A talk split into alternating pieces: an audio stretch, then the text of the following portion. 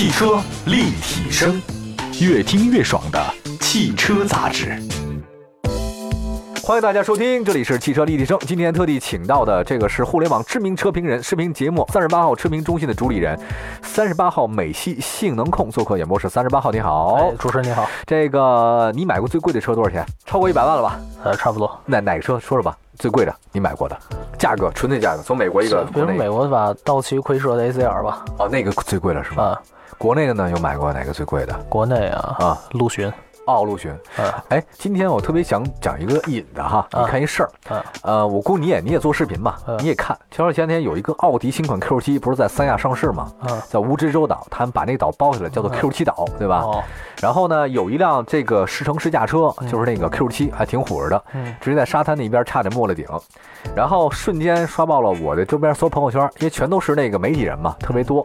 然后我联想到前一段时间，正好我们新月也给我讲，他讲就是说之前他们有一个朋友在北戴河把一辆凯雷德，他也没了顶了，类似那样事情。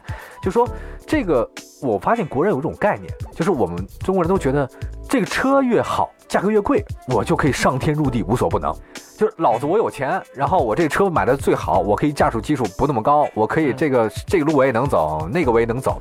我考驾校的时候，我一个车队里面那个教练就跟我说：“哎，你这个车要怎么怎么样？”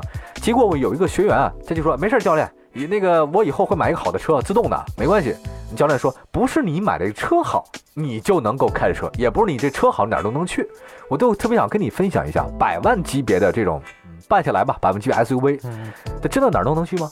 呃，事实上，任何车它都是有突破极限的，它的能力上都是有极限，各方面极限，包括公路性能也是。咱都不说越野，你公路开快，你都可能会翻车，对吧？嗯嗯嗯啊，所以这不可能是百万级别的什么车都能过去，是的，是的，对。哦，那那我想问一下，百万级别的 SUV，现在他们宣传里面可不是什么沙漠、雪地。呃，岩石、陡坡，反正各种各样的，他那都给你视频里拍的好好的，那个是真的吗？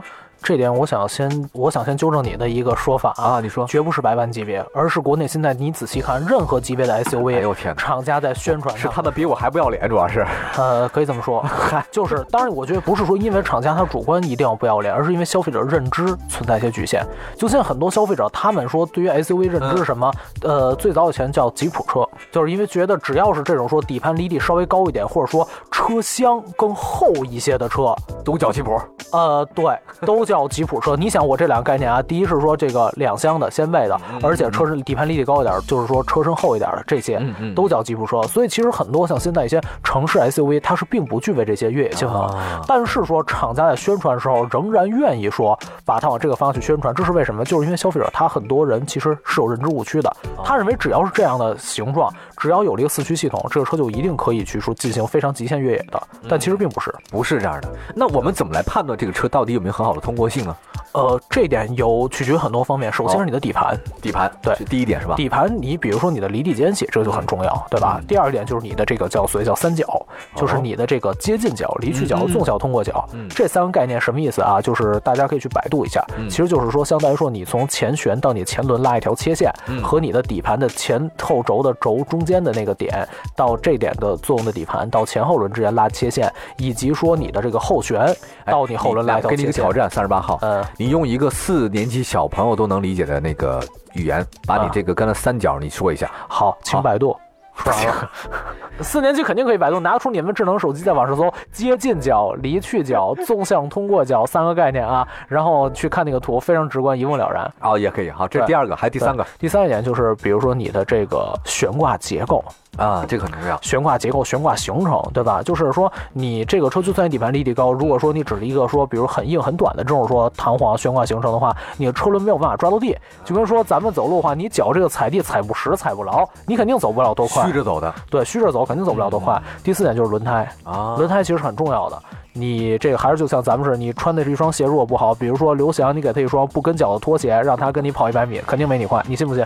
呃，不一定。哎，你知道我见过一个专业的吗？啊，就是羽毛球嘛，我特别打羽毛球。啊，那个我拿羽毛球拍打。啊，你这猜，你猜他用什么？用手？不是，用什么？你知道装羽毛球不是有一个桶吗？啊，他那个拿那个桶给我打。啊，就是我在这边一扣杀，他那个桶不是圆的吗？其实也不是很。有有点像你的矿泉水瓶，的这么这么圆的嘛，他这样给我打，我打不过他。这个很正常，因为你想，他其实就算拿拍子，他真正说其实也是拿他拍子他的指定的那个角度、那个位置去击球的。对，你想是不是？也就是那个接近点，其实也就是那一点，对点，对，他不可能说随便拿拍子哪个角度去击球和角度度，对吧？和位置，所以说这是很正常的。就跟说你走路也是，就是相当于你 想越野的时候，就是你的车轮要最好的能够说充分的去达到这个路面，接触这个路面，而且还要把这种说车的这种说重力很好去转移到你的四肢车轮上面去，这样才能为车辆提供足够的驱动力。对，很多朋友说配备全地形的车，如果他宣传这个了，那我就可以去买全地形的车，那基本上都能走，是这样的吗？呃，好，这要说到更核心的一点，它的四驱系统。四驱系统，并不是说这辆车只要能够实现四驱，它就一定说越野性能会很强的。嗯嗯。为什么这么说？因为其实四驱系统结构很多种。你比如像我之前跟大家讲那个哈弗 H 九，对，比如它是一套，比如说自动分配的，也有一些可以手动机械锁止的，对吧？所谓的像现在很多车，甚至我想就连什么标志是二零零八还是三零零八，好像这种说级别的车前驱的 SUV，它都给你所谓标了一个什么全地形的，好像三零零八哈，什么全地形什么选择系统。对，其实这个系统很简单，它是说在不同级别车型上面，它实际的工作原理不一样。在一些可能说像路虎这些车型上面，它不光是能控制你，比如说这个说。叫制动辅助，对吧？就是通过给打滑车施加制动力，把动力往其他方向去传，而且可以去预先，比如说去锁止你的差速器等等这些。当然，可能在一些就是城市 SUV 上面，它就只变成了说改变你这种说牵引力控制系统的标定啊，比如说的介入时机啊、介入方式等等等。所以不是说有那个四驱系统，它给你画一个岩石，给你画一个沙地、画泥地，你就能真的把车开到那里边？不是。嗯，呃，今天特地请到三十八号，就跟我们聊聊，就包括像这个什么样的车型是百万级别的，它能够做到些什么？还有包括我我在想啊，因为现在是 SUV 的天下，尤其在国内的卖车市场里面，对，去过很多车展，每个厂家都在拼命的推各种 SUV，小的、紧凑的、大的，反正变形的、cross 的什么都有。那我问一下，百万级别 SUV 跟普通的二十万或者十万左右的 SUV 区别在哪里？我觉得，首先是说，比如它的品牌，首先会有一些溢价，再有一点，比如说它的车身尺寸。啊，总体来说，你看百万级车身都不会太小。再有你比如说它的内装，它的动力性，对这些，包括也由动力性引起的这种说税率的差异，比如之前跟大家讲到排量，排量的差异，对对，这些方面的东西。对，而并不是说，其实你百万级别一定比十几万的车就是就至少在某一方面会更强。你比如说，我给你举一个反例，好，铃木的吉姆尼，哦，这个好，这个好，就这个吉姆尼车，也就是可能十五万左右。但我明确告诉你，这个地球上所能够击败它的，就越野一方面，百万级的 SUV 很难找，真的很难找。就是比如说像我的百万级陆地巡洋舰，百万级四点七 VXR 顶配啊，已经一百多万了。这个车跟吉姆尼去越野，可能只有说在一些极端的需要动力性，可能比如像沙漠什么地方，特给劲儿的那种。呃，对，特给劲儿，可能比吉姆尼略好一点，但在其他的所有地形，全都不如吉姆尼。有这么夸张啊？哇！对，因为说就是像吉姆尼这个车，你别看它就是很便宜、很小，动力也比较弱，一点三排量，但是你看它的底盘是高度特化的。就是说，吉姆尼的话，说它更像什么？更像一个比如剑齿虎一样，就是专家型的生物。就是我只擅长一方面，比如我那个獠牙很尖，就像它，比如那个底盘前后浮动桥带大梁，然后说比如带能够这种说牙嵌式的四驱加这种说低速档，对吧？但是你看，其实真到了说百万级别，比如说像陆巡，他们更多强调就是说纯电乘坐空间、豪华性，嗯，这些方面，真正其实你单就越野一方面来说，它还不如吉姆尼更好。明白了，其实不是说你这个 SUV 越贵的就越好，也许可能其实你要选择对的话，它真的很适合你，也说不定。像吉姆尼那种，对，就是鱼和熊掌不可兼得。你买车之前一定要想清楚自己到底需要的是什么。对对。那接下来呢，今天我们特地请了三十八号来呢，就说说他在那个一个在美国的生活的经历啊。因为我特别想问你一个事儿，你不要现在不要回答我。我看了很多美剧哈，啊，不管是国土安全局啊，还是哪些各种像纸牌屋那种的，但凡是特牛咖的那些人。艺术的 FBI 上都是一个大 SUV 那种的，你待会儿告诉我 FBI 他们开的 SUV 是什么？一会儿回来。近期汽车立体声强力推出实用精华版，你问我答，帮您解决问题。您平常遇到开车、养车、修车、买车各种疑难杂症，只要在微信当中给我们文字或留言，就有专家为您逐条回答，三百秒之内秒懂你的爱车，解决你的问题。赶快参与进来，被采纳在节目当中，更有好礼相赠。汽车立体声，继续回到节目当中，三十八号，三十八号，今天讲讲那个 SUV 哈，我刚才理清了一个概念，也向所有的朋友介绍一下，就是百万级别 SUV 当然有它的好处，这不用想，但是一二十万的话，其实你要挑对的话，也是可以有尺有所短，寸有所长，对，它也是可以的。就像哎，关公耍大刀，但是也有峨眉刺这种武器啊，对啊，对吧？那好，美国那边我看那个美剧里面，什么 FBI 啊或者 CIA 什么的，全是一水大 SUV，那都什么车？